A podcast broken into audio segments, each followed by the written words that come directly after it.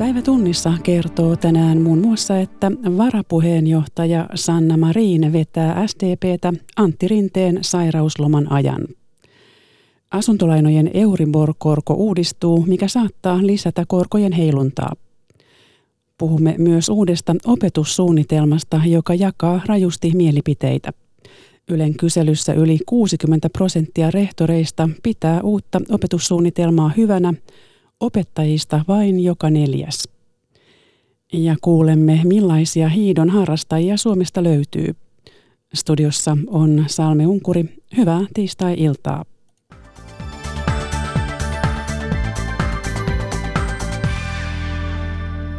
Varapuheenjohtaja Sanda Marin johtaa SDPtä Antti Rinteen sairausloman ajan.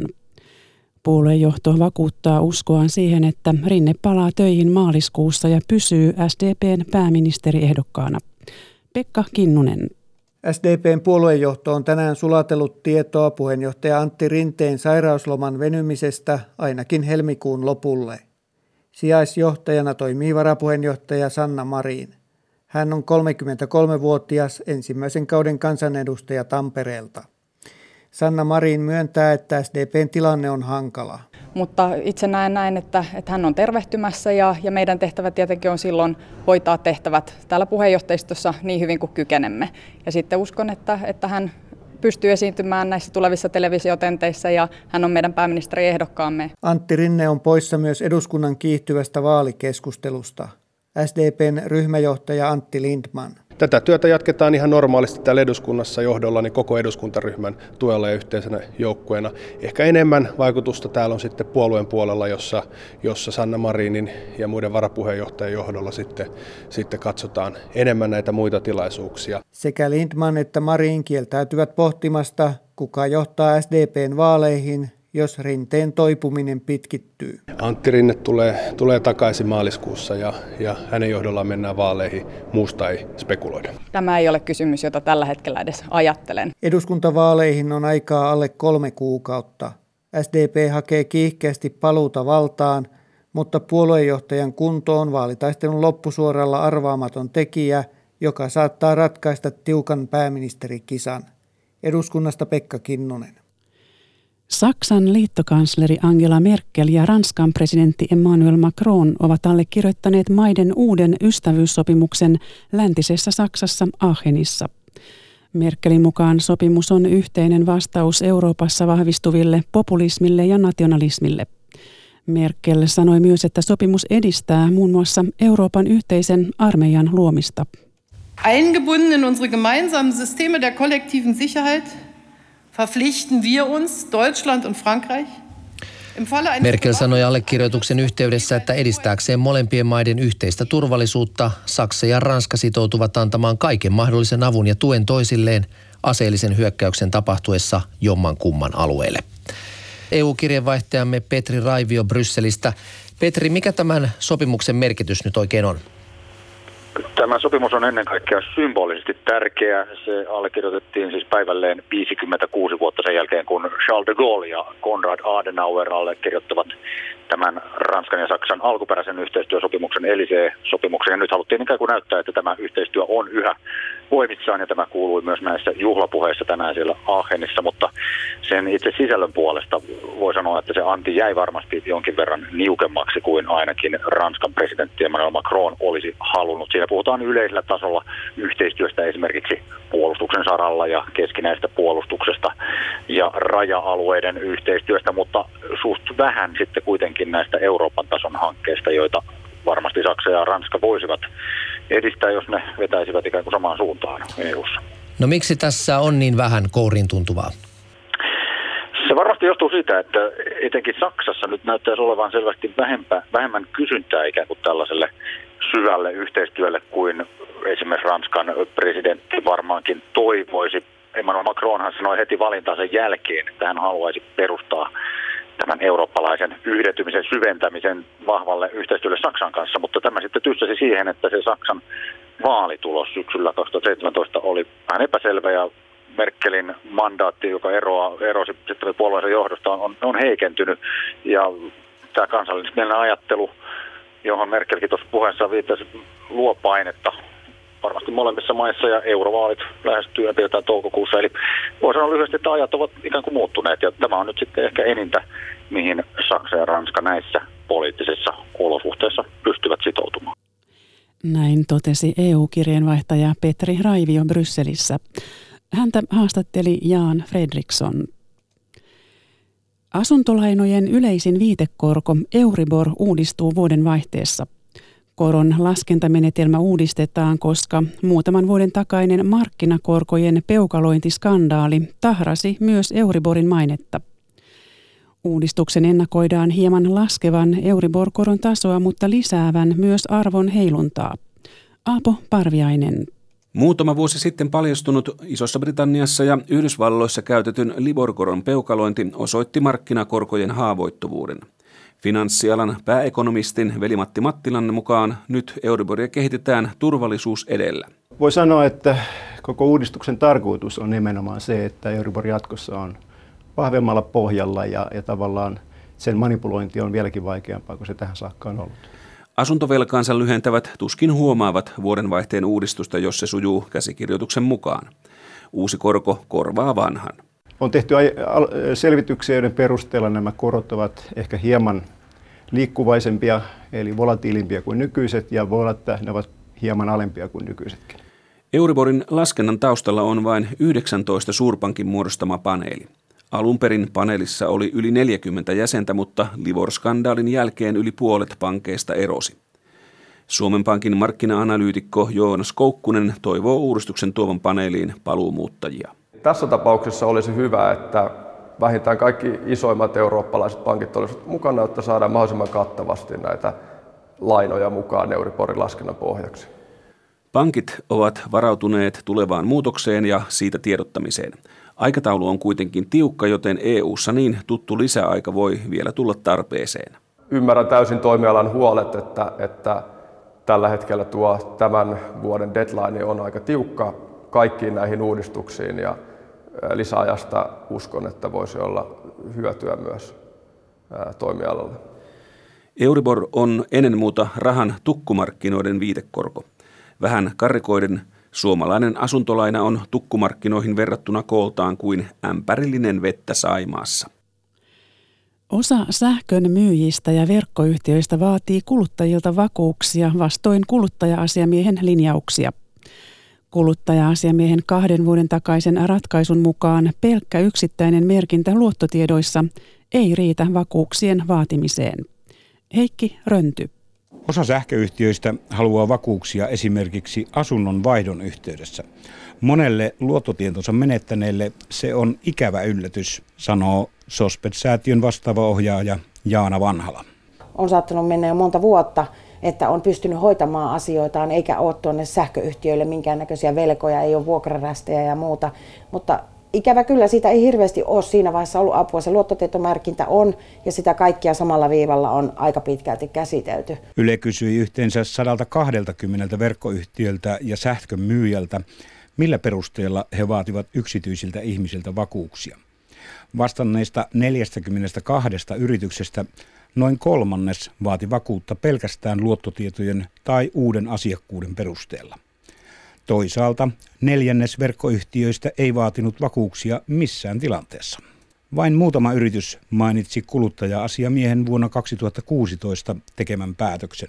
Kilpailu- ja kuluttajaviraston lakimies Jukka Kaakkola vakuutta vaaditaan pelkästään niin kuin yksittäisen maksuhäiriömerkinnän perusteella, vaikka se lähtökohta pitäisi olla, että sitä kuluttajan maksukykyä arvioitaisiin vähän laajemmin. Että näitä maksuhäiriömerkintöjä voi tulla hyvinkin monenlaisissa tilanteissa ja aina se ei tarkoita sitä, että kuluttaja olisi sitten maksukyvytön sen sähkölaskun maksamisen osalta. Kyselyn mukaan yleisin vakuuden suuruus vastaa noin kolmen kuukauden kulutusta, mutta myös puolen vuoden ennakkomaksuja vaaditaan. Käytännössä euromääräinen vakuussumma vaihtelee muutamasta sadasta eurosta useisiin tuhansiin euroihin. Energiateollisuus on ottanut kuluttaja-asiamiehen kannan koulutuksiinsa, mutta kukin yritys tekee päätöksensä itsenäisesti. Kuluttaja-asiamiehen ratkaisu on viraston näkemys lain noudattamisesta. Sitovaksi se muuttuu, mikäli asiasta saadaan päätös markkinaoikeudesta.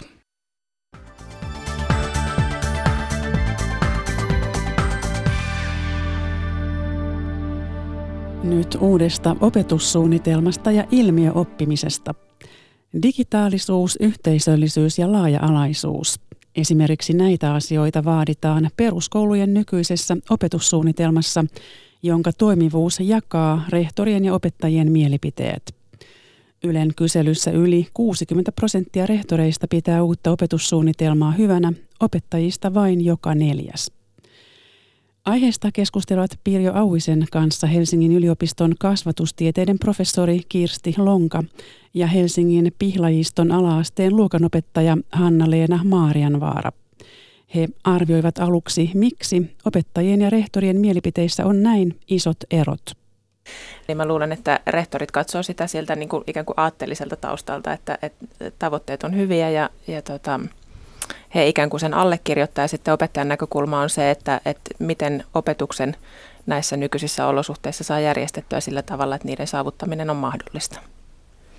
Kirsti Lonk. Niin, niin tosiaan, itse asiassa harva opettaja on edes lu- lukenut tämän asiakirjan OPSin perusteet. Nehän tehtiin 2014. Todennäköisesti rehtorit on perehtyneet asiaan paremmin ja sitten he erottaa ehkä sen, että, että meidän ongelma on ehkä se, että tässä on tapahtunut niin monta muutakin asiaa.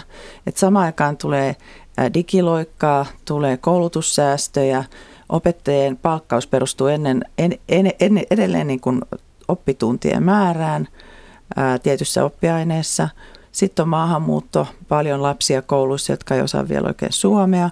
Sitten on uusi erityisopetussysteemi, kolmiportainen tuki ja sitten samassa luokassa on hyvin heterogeeninen oppilasaine. Sitten on kova kuorma opettajille. Sitten samaan aikaan kunnianhimoiset uudet opetussuunnitelmat, joiden tavoitteet on hyvät. Nyt puhutaan ehkä siitä, miten ne on jalkautettu tai miten ne on pantu toimeen eri kouluissa.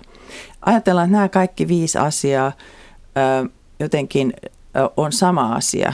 Et siinä niin kun opetussuunnitelma, jos sen lukee, niin ne tavoitteethan on hyvät ja kunnianhimoiset ja modernit, mutta, mutta ei siellä esimerkiksi sanota missään, etteikö opettaja saisi opettaa tai etteikö kirjoja voisi olla, vaan että puhutaan ainoastaan tavoitteista ja on, on eri tapoja, joita näitä tavoitteita voi saavuttaa. No Hanna-Leena Marjavaara, sinä olet ihan käytännön työssä ala-asteella opettajana. Miten sinä koet tämän uuden opetussuunnitelman? No tuossa kaikki nämä asiat, mitä Kirsti tuossa luetteli, niin ne on juuri näin, että koulu on hirvittävän monen muutoksen ja paineen alasena nyt tällä hetkellä. Ja tota, se näkyy varmasti siinä työssä. Öm, mä sanoisin näin, että vaikka uusi opetussuunnitelma varmasti toi, tai toikin paljon muutosta ja muutostarvetta, niin eihän tämmöinen niin kuin ainerajat ylittävä opetus ole mikään uusi asia sinällään. Että sitä on monet opettajat jo tehneet aikaisemmin, varsinkin tuolla alakoulun puolella. Toki aineopetuksessa tilanne saattaa olla pikkusen eri, mutta, mutta se tota, itseohjautuvuuden vaade on ehkä siinä se niin uusi juttu. Ja sitten sen lisäksi se, miten, miten sitä on lähdetty ikään kuin pyörittämään ja myllyttämään sekä mediassa että sitten ehkä niin kuin, mm, tai että opettajilta on ehkä jäänyt puuttumaan se tuki, mitä he olisivat tarvinnut tähän muutokseen. Se on kuitenkin toimintatavan, koulun toimintakulttuurin kannalta iso muutos, että lähdetään tukemaan niin voimakkaasti oppilaan itseohjautuvuutta kuin mitä, mitä nyt sitten vaikka Helsingin kaupungin opetussuunnitelma sanoo. No tässä Ylen kyselyssä opettajat ovat olleet kertoneet olevansa takajaloilla ja myös siitä syystä, että heitä ei kuultu, kun tätä opetussuunnitelmaa uudistettiin. Miksi ei kuultu, Kirstilä? Meillä on aikaisemmin ollut vähän sellainen kulttuuri, että opetussuunnitelmia tulee ja menee, mutta kaikki vaan säilyy ennallaan. Ja kun nämä tuli 2014, niin silloinhan tämä keskustelu olisi pitänyt käydä ja silloin kuultiin sata asiantuntijaa, kuultiin eri tahoja, OAJita, kaikkia eturyhmiä ja muita.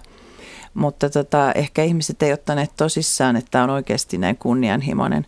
Tuosta itseohjautuvuudesta, niin ää, meillä on se, mitä näkyy näissä kaikenlaisia eri tavalla ymmärrettyä näitä asioita. Sehän ei tarkoita sitä, että se oli 90-luvulla semmoinen ajatus, että menkää vaan sinne kirjastoon hakemaan tietoa ja pitäisi olla itseohjautuva. Mutta me puhutaan nykyään itsesäätelyn taidoista ja niitä pitää oppia ja opettaa. Ne on yksi ajattelun ja oppima oppimisen taito, mikä on OPSissa. nykyään opettajan pitäisi opettaa sitä säätelyä myöskin, että, ja se riippuu sen lapsen kehityksestä ja iästä, että eihän se, että on vertaisoppimista ja oppilaat tutkitustikin hyötyy siitä, että auttaa toisiaan ja, ja se on aina ollut tärkeä koulussa, niin eihän se tarkoita sitä, että he olisivat jotenkin heitteillä, vaan että he nimenomaan oppii näitä säätelyn taitoja, mitä he tarvitsevat koko elämässä. He tarvitsevat sitä kotonakin, että he oppii säätelemään, miten he menee nukkumaan ja käyttää teknologiaa ja näin edelleen. Että tässä menee hyvin moni asia selve, sekaisin.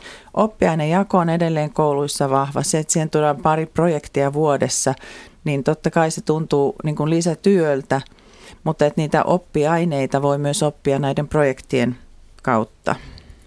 Onko sinulla, Hanna-Leena Maarianvaara, onko sinulla opettajana semmoinen olo, että teitä ei kuultu silloin tarpeeksi, kun, kun tätä laadittiin, tätä opetussuunnitelmaa? No jälleen niin kuin Kirsti sanoi, että siinähän toki oli myös ikään kuin opettajana niin läsnä silloin, kun opetussuunnitelmaa tehtiin, mutta, mutta tuommoinen iso prosessi on, on sen kaltainen, että, että siinä sitten, että mikä se lopputulema on siihen nähden, että mitä, mitä on kuultu, niin voi olla asia ihan erikseen. Ja opettajakin on aika monen lähtöön tietysti Suomen maassa, että, että, että kenen ääntä on kuultu ja kenen ei. Enemmän mä ehkä näkisin, että se on kyse nyt siitä toteutuksesta. Ei niinkään se itse opetussuunnitelma, vaan se, että minkälaiset välineet on annettu siihen että mit, ja niin kuin ajatus siitä, että mitä tässä oikeasti ollaan tekemässä. No mikä siinä toteutuksessa sakkaa nyt? Onko se nimenomaan tämä, tämä itse, että siinä tavallaan, että, että sitä tulkitaan nyt niin, että tätä on liian paljon tätä tämmöistä omaa toimisuutta ja tätä tämmöistä itsesäätelyä ja tätä Joo, no kyllähän se, että jos niin ulkomaita myöten uutisoidaan, että Suomesta oppiainerajat katoaa kokonaan ja opettaja ei enää opettaja, ei ole pulpettia eikä ole melkein seinääkään koulussa.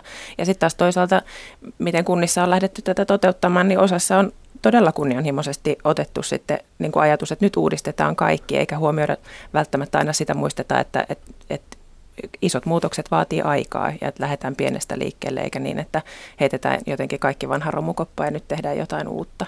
Että se ei ole varmasti tarkoituksenmukaista. Y- yksi tärkeä on tämä resurssointi.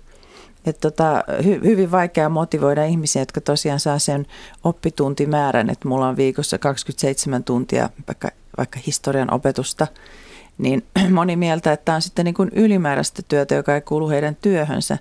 Kansainvälisissä vertailuissa niin suomalaiset opettajat on ihan huippua ja erittäin niin kuin korkeatasoisia.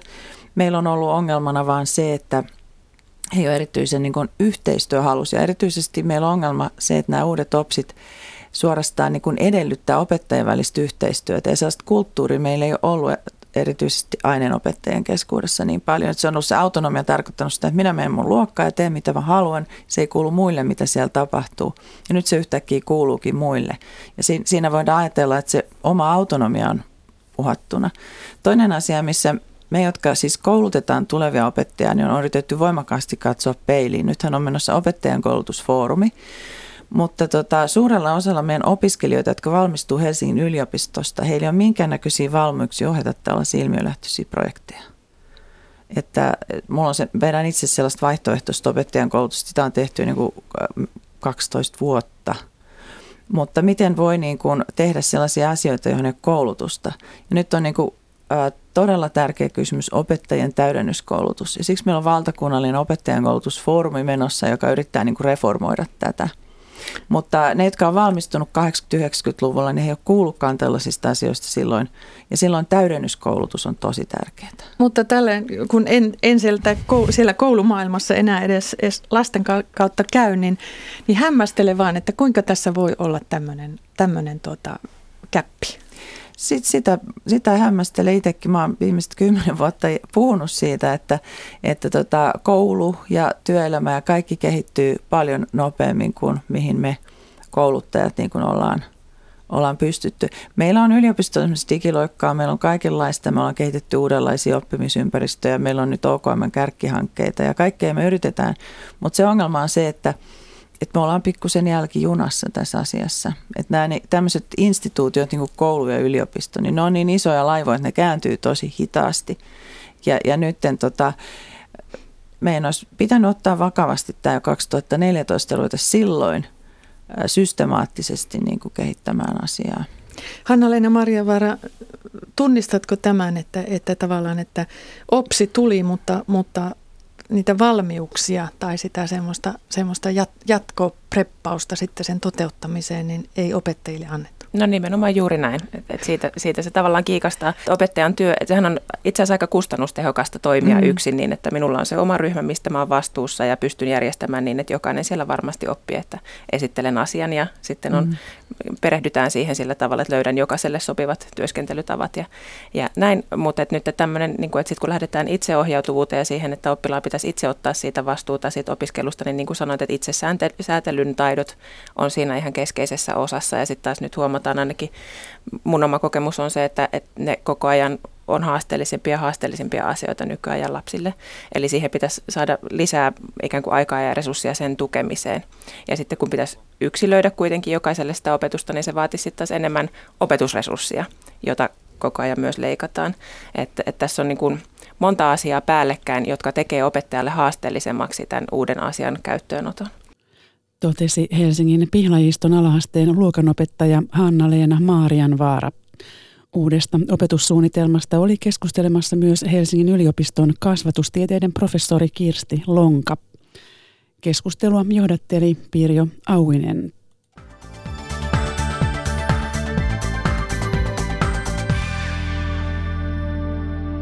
Sitten ulkomaille. Serbiassa on jumissa tuhansia iranilaisia pakolaisia – he onnistuivat pakenemaan Iranista viime vuonna, kun Serbian ja Iranin välillä vallitsi viisumivapaus.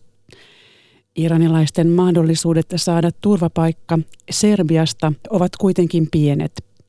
Suurin osa iranilaisista pakolaisista haluaa jatkaa Euroopan unionin alueelle, mutta sinne he eivät Serbiasta pääse turvapaikkaa hakemaan. Dan Ekholmin raportti Serbian pohjoisosasta. Muutama kilometri Kroatian rajalta eli EUn ulkorajalta, sijaitsee iranilaisten vastaanottokeskus serbialaisessa Shidin kaupungissa. Mariam Shishegar on iranilainen naisaktivisti, joka pakeni Iranista Serbiaan viime vuonna. I, I was working about equality between uh, men and women and uh, environment, of course. Olin mukana ryhmässä, joka teki työtä tasa-arvon ja ympäristön puolesta Iranissa, Mariam Shishegar sanoo. When when I speak about the equality of between uh, mean, uh, between men and women, it doesn't mean about just uh, compulsory while. Tasa-arvossa ei ole kyse pelkästään pakollisesta huivinkäytöstä, kyse on suuremmasta asioista. Naisilla ei ole oikeutta avioeroon tai lasten huoltajuuteen, jos mies lähtee. Tämä aiheuttaa todella hankalia tilanteita. For example, in my city, they are banned from biking. You... Esimerkiksi kotikaupungissani Naiset eivät edes saa pyöräillä. Et voi edes kuvitella sellaista, Mariam Shishegar sanoo. I spoke in the meeting about all of the discrimination that are happening in my country about financial Aktivistikokouksessa kotimaassaan hän puhui myös Iranin korruptiosta. Tämä oli liikaa kaupungin johdolle. Häntä uhkasi kuuden vuoden vankeusrangaistus. Sen takia hän päätti paeta, koska hän ei halunnut olla erossa 11-vuotiaasta pojastaan. Tarkkaa lukua ei ole kerrottu, mutta noin 30 000 iranilaisen arvioidaan saapuneen Serbiaan vuoden aikana. Viisumivapaus on nyt poistettu. Suurin osa iranilaisista jäi Serbiaan. Heistä vain 1500 haki turvapaikkaa Serbiasta viime vuonna, kertoo Radus Djurovic, joka toimii pakolaisjärjestö Asylum Protection Centerin toiminnanjohtajana just a few people per year are, are being granted asylum in Serbia. So literally... Serbia myönsi turvapaikkaa vain muutamalle tusinalle, Jurovic sanoo. Suurin osa yrittää sen takia johonkin EU-maahan, naapurimaihin Kroatiaan ja Unkariin on lähes mahdotonta päästä rajan yli. Shidistä Dan Ekholm. Ja lopuksi vielä puhetta siitä, millaista hiihtokansaa olemme se selviää Suomen ladun tekemästä hiihtobarometri 2018 kyselystä. Siinä haastateltiin verkossa miltei 2000 hiihdon harrastajaa. Mikko Haapasen vieraana on Suomen ladun aikuisliikunnan suunnittelija Wilhelm Steenbakka, joka kertoo aluksi kyselyn tuloksista. Kyllä se päälli, päällisin puolin se havainto, mikä meille tuli, oli se, että meillä on hyvin eriytynyt ja tämmöinen monipuolinen hiihdon harrastajakunta. Ääripäitä löytyy ja tosi monta eri harrastustapaa. Eli hyvin, hyvin monenlaista. Jos ajatellaan kaupunkilaiset maalaiset, niin mitä heistä selvisi? Yllättävän samankaltaista.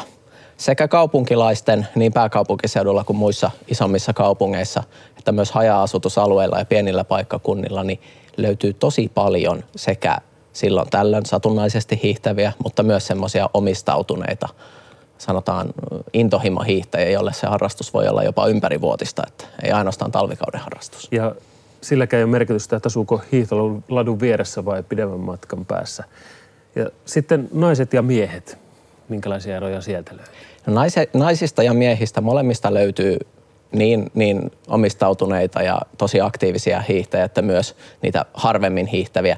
Mutta keskimääräisesti niin miesten joukossa on enemmän niitä paljon panostavia, jotka hiihtää usein, omistaa enemmän suksipareja, hiihtää vähän kovempaa, enemmän raskaita latuja, mäkisiä latuja ja myös kokee olevansa keskimäärin vähän taitavampia hiihtäjiä, ja hallitsee enemmän teknisiä elementtejä. Mm. Sitäkin te hiihtoväeltä kysyitte, että minkälaisilla välineillä siellä suihkitaan, niin tässä on, tässä on tällainen nanopohja.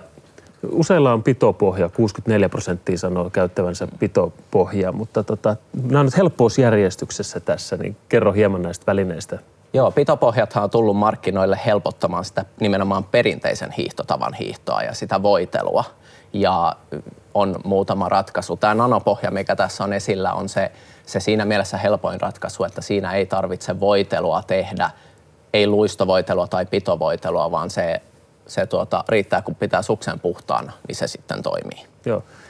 Ja tässä on sitten tämä karva, eli toiseen suuntaan luistaa toiseen ei. Kyllä, tämä karva on tämmöinen erinomaisesti läpilyönnyt ratkaisu, missä pito löytyy tästä keskeltä karvaosiosta ja se on viime vuosina niin vallottanut markkinat kokonaan. Se on se suosituin tällä hetkellä. Kyllä, sitä myydään eniten ja, ja se on siinä mielessä helppo ja mukava ratkaisu, että ei tarvitse pitovoitelua tehdä. Luistovoiteluun joutuu tekemään. Joo, no sitten on tällainen, tämä on tämmöinen karhea tästä keskeltä. Kyllä, se on niin sanottu, arkikielessä niin sanottu zero pitopohjasuksi, jossa ö, samalla tapaa ei tarvitse pitovoitelua tehdä, karhentaa tuota keskellä olevaa aluetta joutuu tekemään.